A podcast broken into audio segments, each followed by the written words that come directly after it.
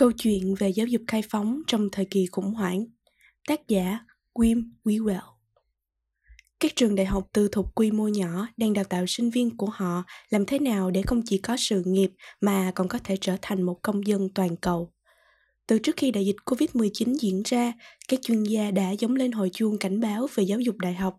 và bây giờ họ đang tuyên bố rằng đại dịch đã giáng xuống một đòn chốt hạ. Nhiều người thậm chí có thể đã lên kế hoạch cho một buổi tưởng niệm khi tình hình dịch bệnh trở nên an toàn hơn và cho phép tụ tập các nhóm đông người. Tôi sẽ không tham dự, và hàng triệu người trên khắp thế giới, những người có cuộc sống tốt đẹp hơn nhờ giáo dục đại học, cũng sẽ không tham dự. Đúng là giáo dục công và tư từ lâu đã được theo dõi chặt chẽ và phải chịu những áp lực nhất định, ít nhất là kể từ khi hỗ trợ tài chính cho các trường đại học công sụt giảm đáng kể do ngân sách ngày càng hạn hẹp. Còn chi phí tại các trường tư thì tăng cao do tuyển sinh đầu vào hết sức cạnh tranh. Các xu hướng dài hạn khác về giáo dục đại học và các mục tiêu giáo dục đại học đã khiến sự ngờ vực ngày càng lan rộng. Người học hoài nghi về những giá trị có được so với chi phí phải bỏ ra. Tỷ lệ sinh ngày càng giảm, thể hiện trên các biểu đồ nhân khẩu học, cho phép chúng ta dự đoán rằng doanh thu của giáo dục đại học sẽ còn tiếp tục giảm. Sự phủ nhận liên tục về vai trò của khoa học diễn ra ở cấp độ quốc gia càng làm gia tăng sự hoài nghi về giới học thuật. Các nguồn quỹ bị cắt giảm cũng đã giới hạn việc cung cấp những trải nghiệm chất lượng cao trong việc giảng dạy, nghiên cứu và hoạt động ngoại khóa, đặc biệt là cho các nhóm yếu thế. Chủ nghĩa dân tộc được đề cao và những ý kiến gắt gao của người da trắng xung quanh vấn đề nhập cư đã làm giảm số lượng sinh viên quốc tế tìm kiếm và tiếp cận giáo dục tại Hoa Kỳ. Và đúng vậy, đại dịch đã đẩy chúng ta đến bờ vực, nhưng đây cũng có thể là một cơ hội cho tất cả mọi người. Thật vậy, các trường đại học cần tập trung hơn bao giờ hết vào những gì họ làm tốt. Chúng ta phải rõ ràng về những lợi ích và kết quả mà chúng ta cam kết, và sau đó chúng ta phải liên tục thực hiện những lời cam kết đó.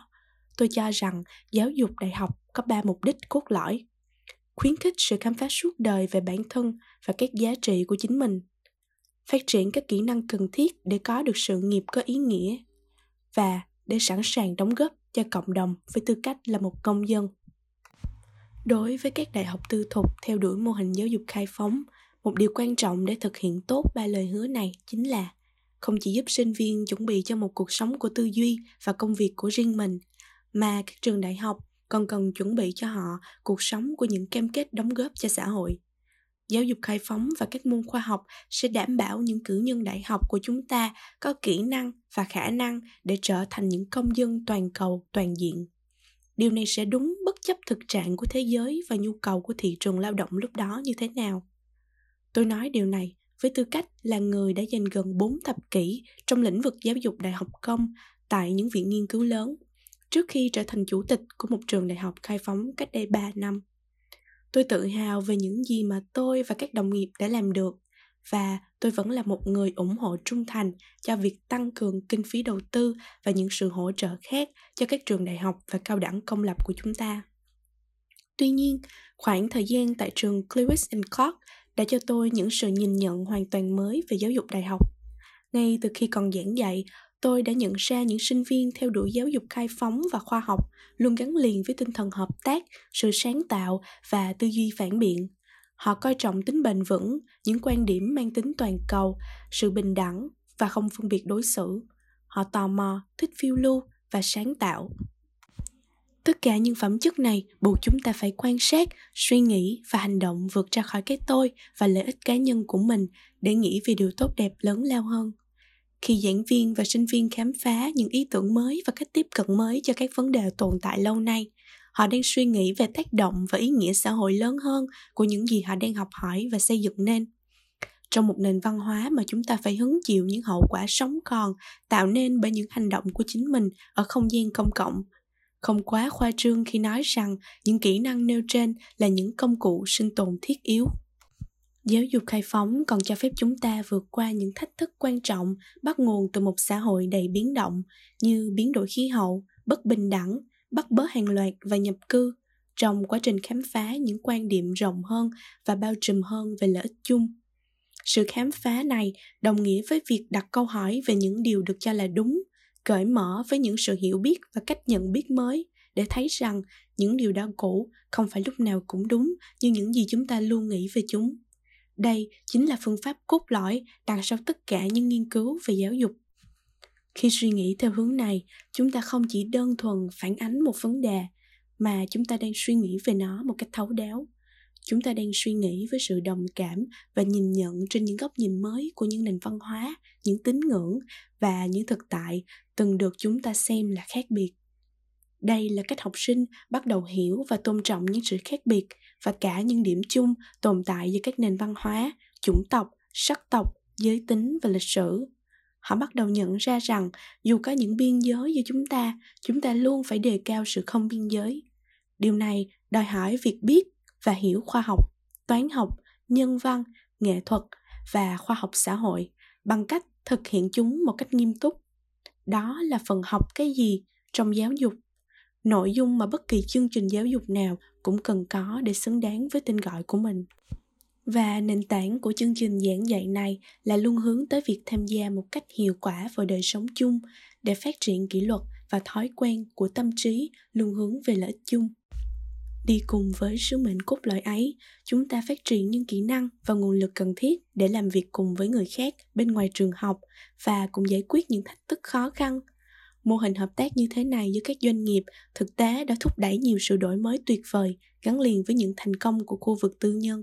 Đơn cử như ý tưởng về Internet hay sự phát triển mang tính bước ngoặt của các loại vaccine. Thực sự không phải ngẫu nhiên mà phần lớn công việc đằng sau nỗ lực điều trị và ngăn chặn COVID-19 được dựa trên nghiên cứu tiên phong bởi các trường đại học.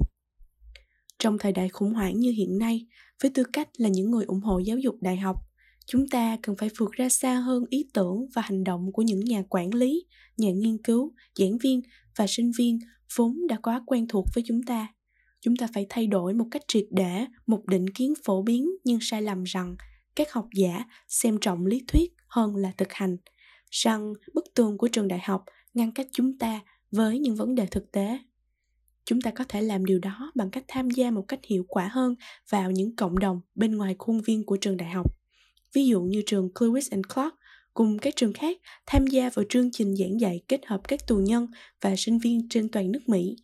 Chương trình này tổ chức các khóa học kéo dài một học kỳ với sự góp mặt của cả sinh viên bình thường và các sinh viên trong các trung tâm cải tạo.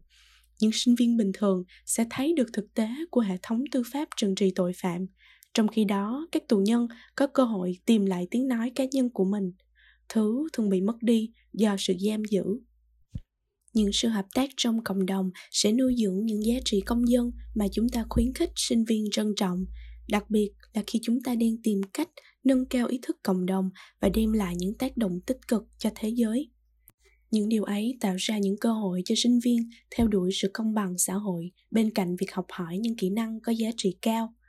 Tôi nhận ra tại nhiều nơi trên thế giới, kể cả Hoa Kỳ, một điều nguy hiểm đang diễn ra, đó là những nhà cầm quyền đều cố gắng ngăn chặn các nỗ lực tạo nên một cộng đồng nơi mà mọi người luôn được cập nhật thông tin một cách rộng rãi.